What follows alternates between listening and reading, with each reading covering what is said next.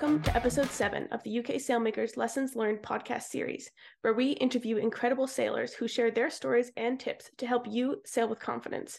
I'm your host, Heather Mahadi, General Manager at UK Sailmakers International.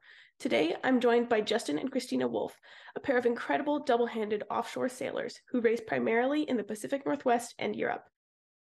Let's jump right into it. I'm from the Pacific Northwest as well, on Vancouver Island.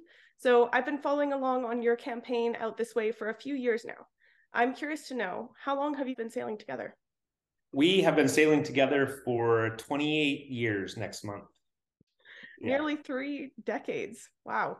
Okay. So when did you decide to make the jump into double handed racing? What was your driving motivation there? Yeah. So we actually met to do a double handed race. So 28 years ago, I had just bought a 1984 Sonoma 30, and I bought it because I wanted to race it to Hawaii.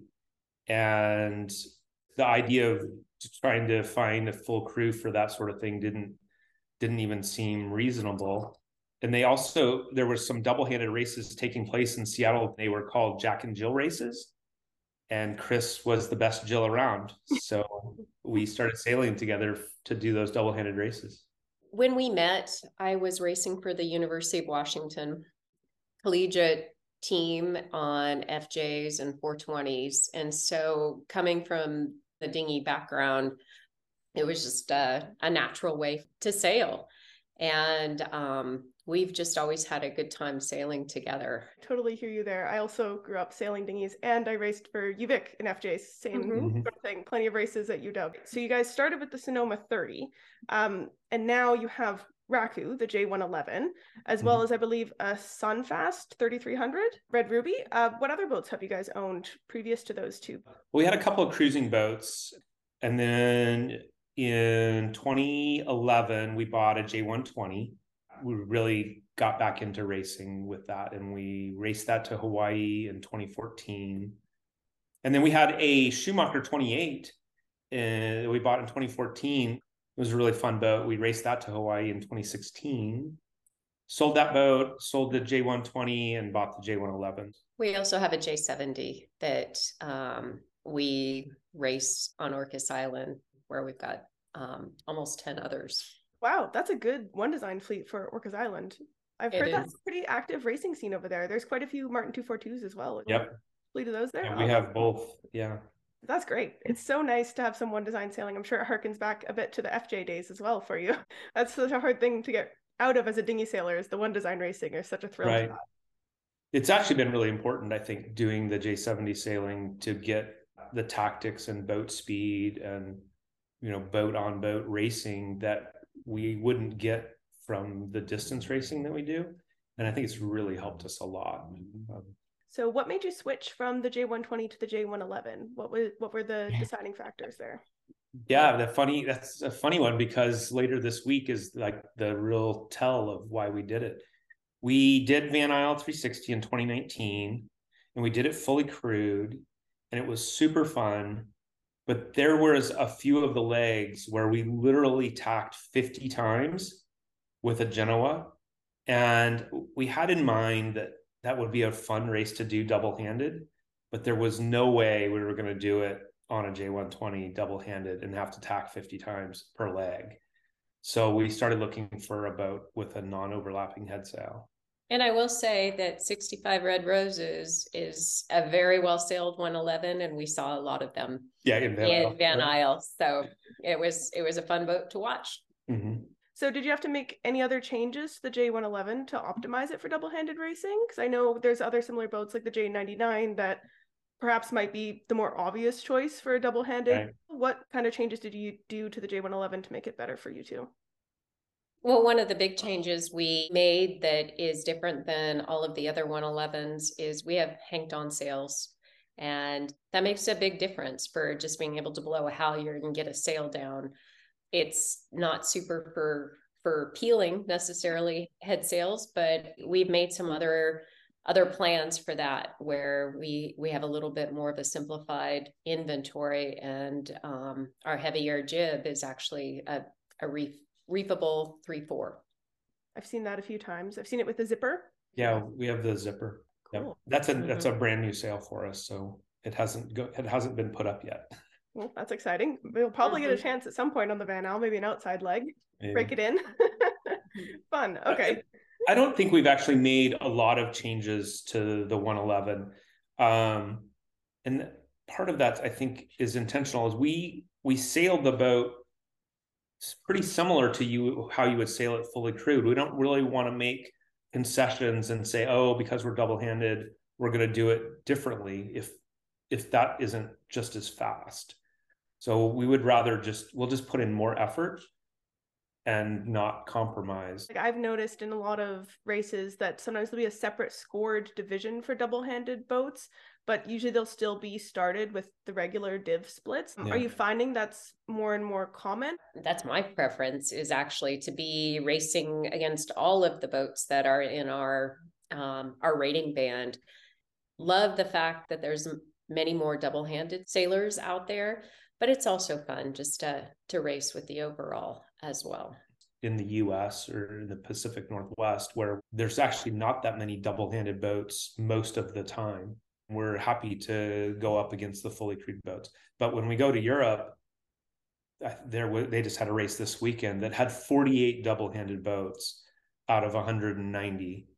And so you really are just racing against the other double handers, even if there's more boats on the course. It's kind of like a best of both worlds scenario to still start Yeah, with your rating that is. band, but get scored with the rating band and scored separately double-handed. You Mhm. get the full picture in there. Yeah. Mhm. Okay, you mentioned briefly about racing in Europe. What triggered that jump to racing double-handed in Europe? Tell me a bit about how you got involved with Red Ruby and the co-owners. In 2021, we were selected by the US to represent um, in the the mixed doubles world championship in Italy. And we we did that race on Figaro threes and worked with um, Jonathan McKee, who is a very well known, you know, former Olympian, an amazing sailor what a lot of people don't know about him is that he has done a lot of shorthanded sailing. And so we worked with him a bit during that time in Italy. And several months later, we started talking about, um, you know, what we might want to do going forward.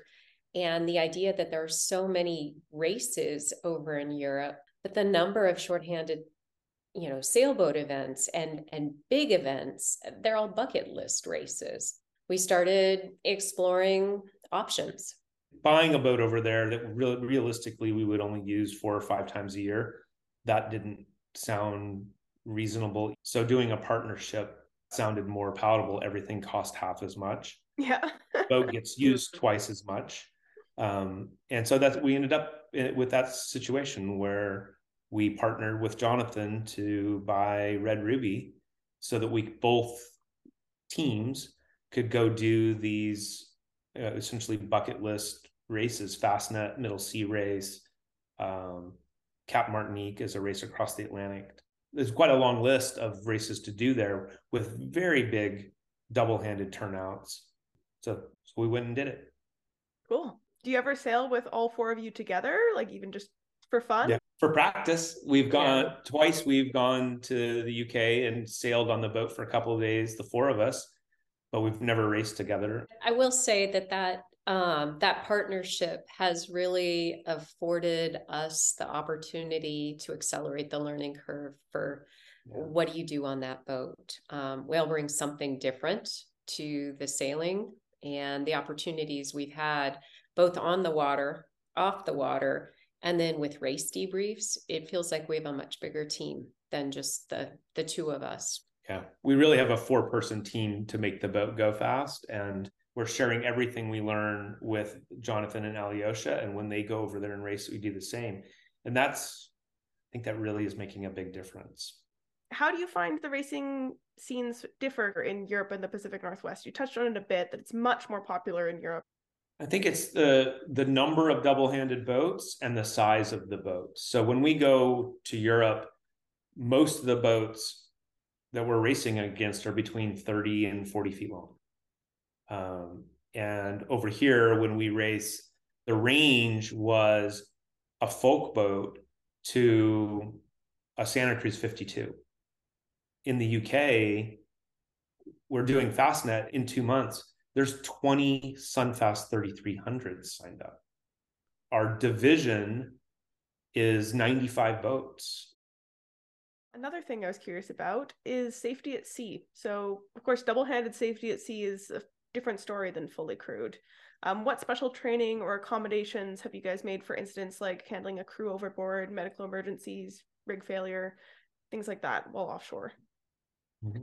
In terms of things like man overboard, um, on our boat, there's no dropping the spinnaker gracefully. It's full stop, and your only focus is really on making sure that you you get to that man overboard button, that man overboard who's you know in the water and I think that because of the interest in double handed sailing, um, we're likely to see more discussion at safety at sea weekends. And I think that's that's so important.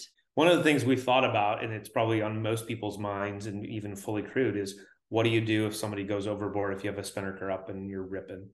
And our our discussion is is you blow everything, how your tack sheets no knots, just get rid of it so that you can immediately turn around. I think commonplace, and it's maybe even getting to be required with a lot of the races, is that your PFD now has an AIS PLB in it, having something that you can immediately track back to. So, aside from emergency scenarios, how do you handle more mundane situations like things like navigation, tactics, cooking. How do you decide who does what, when? Uh, do you use a lot of autopilot to relieve yourselves? What is your general plan for that when you're offshore? I think it depends on the race. Um, so last year when we sailed to Hawaii, um, it it was pretty straightforward. Somebody was uh, always actively sailing the boat, but um, Pacific Cup allows the use of autopilots. And so in conditions where we could, we did use the the autopilot. And um, the tactic for that race was not to get tired too soon. Races like Van Isle, um, we will not be allowed to use autopilot.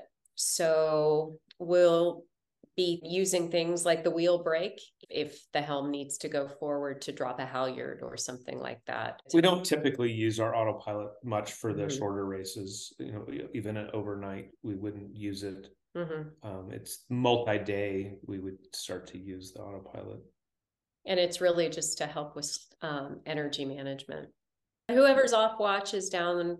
You know, we essentially boil water for, for freeze dried for coffee, for tea. That's that's cooking on our boat. Um, and the navigation um, time, it's whoever's off watch is is working on that. Mm-hmm. Maybe one person goes and does an investigation looking at the weather and looking at AIS of other boats and that sort of thing, but then it becomes a discussion. It's part of the fun of double handing is it's an equal share yeah, you don't get any opportunity for too many cooks in the kitchen. There's just the two of you. Other than fatigue, what are some differences that you find racing double handed versus fully crewed? Um, so upwind on the 111, we cross sheet the head sail. And so that allows all two of us to be on the windward side of the boat. Whoever's helming is just really actively driving the conditions. In a breeze on situation, using the high and slow mode is definitely a tool in the toolbox. Because we don't have weight on the the rail we're going to lose height. Yeah this it's a, almost a funny question mm-hmm. because we don't we don't sail fully crewed to know how they do it. Yeah. It's kind of a big mystery box to us like what what do all those people do? Um i guess they stay busy but yeah. um, I, I said that one time I, I think i offended somebody. We don't approach it so differently. I mean, we're just trying to make the boat go fast and not in a double-handed way, but just in a way that sailors make boats go fast. We're pretty boring and repeatable. Like we know exactly who's doing what at a mark rounding. Um, and you know, it's it's one of those things where we've done it so many times together or or swapped um, that it's it's pretty comfortable um, and then we're just able to sort of maximize on opportunities that come at the more challenging parts of the race like at mark roundings and playing the chess game and trying to set up for what's going to happen two moves beyond that. I mean, that's probably an advantage over a lot of fully crewed boats who don't have consistent crew. One of the hardest things with a fully crewed boat is you have a lot of crew turnover, or, you know, some people can't make certain races. And then you do have incidences like mark roundings where everyone on board could be quite a competent sailor.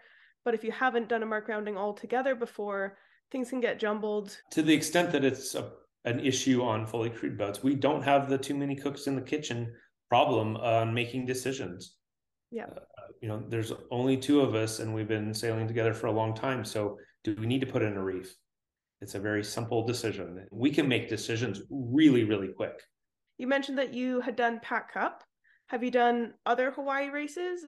No, we've just done the Pac Cup three times. Three times. On the J120, the Schumacher 28, that was 2014 and 2016. And then we took a break from racing to Hawaii. We felt like we actually wanted to just get better. So then we did it last year on the J111. And that was, I mean, it was remarkably different experience. Are you planning on doing another one in the future or what's another big milestone race that you have coming up? Well, I think the the big milestones go goes to Europe now because we're going to do Fastnet at the end of July and then Middle Sea race in October and then Cap Martinique next spring. It's 3,300 miles, so it's 50% longer than a Hawaii race. And right now there are 80 double and single handed boats signed up with a super narrow range 80. There's actually limits on the boat 30 to 40 feet and a rating band where our J111 is too fast. And a J99 is probably close to the lower limit. That's the whole range. And there's going to be, I think, about 50 of them are double handed and 30 single handed. But that there's never been anything like that anywhere ever. This is only the second running of this race, and it, they've doubled the participation. But to have that many similar boats going uh, on that kind of a long race, I mean, that's that's like the entire Pac Cup all shorthanded and all in similar boats. It's just wild. That sounds like it's going to be incredible. I can't wait to hear how that goes for you guys. I'm sure it's going to be an amazing experience. And Fastnet is also um, quite a different race this year. There's over 100 double-handed boats. Shifting gears a little bit, over the past few years, I've worked on a bunch of the sails that came through the Pacific Northwest loft for Raku through J111. Um, what sails do you have in your inventory currently, and which ones are your most used? Yeah. Yeah. Well, I, am going to answer it slightly differently. So the new sail is the J34. The, the J4 is often required as a heavy weather jib for these distance races, but it hardly ever gets used. So rather than carrying around two sails, we've combined it into one. And so we've just saved, you know, 40 pounds of sail that we probably, you know, it's just not going to get used that much.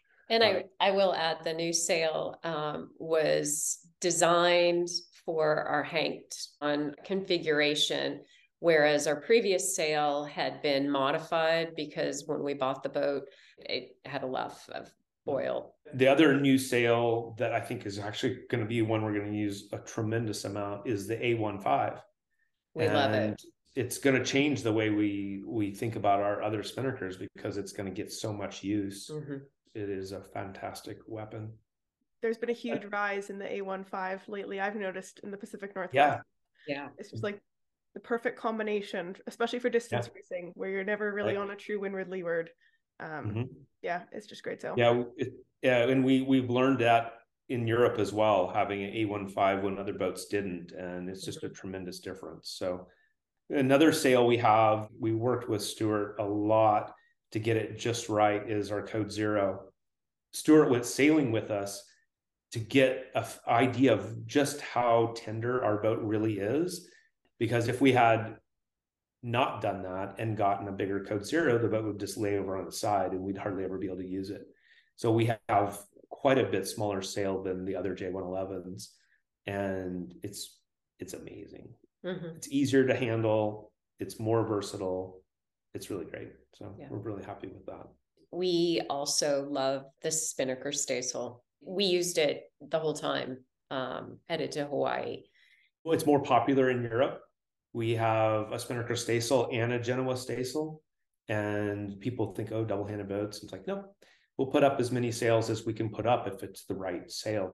More sails, more strings to pull. I'm glad to hear that you guys are really happy with your sail inventory. How does it compare to what you have on the Sunfast? Do you have a similar selection of sails over there? You mentioned you have the 1.5 for that boat as well. Yeah, the jibs are the same. We have a reefable 3-4 as well we have that Genoa staysail, which is pretty fun. Um, we actually have a fractional code zero and a masthead code zero. Oh. Um, and then and then we have our new sail that nobody else has yet, we don't think. And that's an asymmetrical on a pole. The pole is at lifeline level. So it's it's a very long luff asymmetrical that you can pull back pull back. Um, and that's uh, that makes it more exciting because there's a little more to do to jibe. Some of that is lessons learned from Pac Cup and just wanting to be able to pull back a little bit to go down the waves better. Yeah. So right for these long races um, it could potentially pay. For the 111 though the kite inventory we have um, I think we have a few more tools to to choose from, and they've all you know, got their purpose. We have a, a pretty large A2 that um, has been great. The Salish Sea, as you know, is somewhat of a light air venue, and so actually making sure that we can put up enough sail area to mm-hmm. uh, to take advantage of the wind that we we typically get here. We had a an A25 built for Hawaii. That's actually a, a really great kite that we may see some use on for for Van Isle, mm-hmm. um, potentially outside. And then we've got the A15, some older A2s. Yeah, and an A3 yeah, sometimes it's good to have a backup, especially on something like like Van Isle. Do you have a road crew coming with you, or we have friends? Yeah, we have oh, friends that are doing Van Isle with a van. oh, wonderful, perfect. we just loaded. We just loaded the van. Actually, our part portion, just a little corner. We're really sensitive to not, you know, not taking over their van, but we have a few spares, a few spare sails and things like that. Doing it double handed, we're obviously trying to keep the boat very light. Yeah, we don't want to carry that stuff around if we don't have to which is interesting. We should talk about the the rating for that. One of the really cool things about Van Isle that I don't think has happened yet in the Northwest is it's an ORC race, and we have an ORC double-handed rating. It makes a big difference. We're obviously slower upwind in breeze, but we're faster downwind, and in light air upwind we're similar. And with ORC, we have a rating for each of those types of wind and direction. And so when we do Van Isle, it's going to be really fascinating. And I think that's the first time that's been employed in the Northwest. It has been so much fun to work with Stu and Joy at the UK Loft in Sidney. It's been such an amazing experience because of the analysis um, that that Stu's really brought um, to helping us think about how how we want to race the boat and it's been working. Thank you so much for sitting down with me today. It's been an absolute pleasure, and I'm really looking forward to seeing you on the race course next week for the Van Isle 360. Yeah, yeah thank, thank you. you. It's always fun to talk about double-handed sailing. You can find more episodes of our Lessons Learned podcast series in the How To section of the UK Sailmakers website at www.uksailmakers.com. Episodes are also streaming on our YouTube channel, on Spotify, Apple Podcasts, and Amazon Music. For UK Sailmakers, I'm Heather Mahady. Sail with confidence.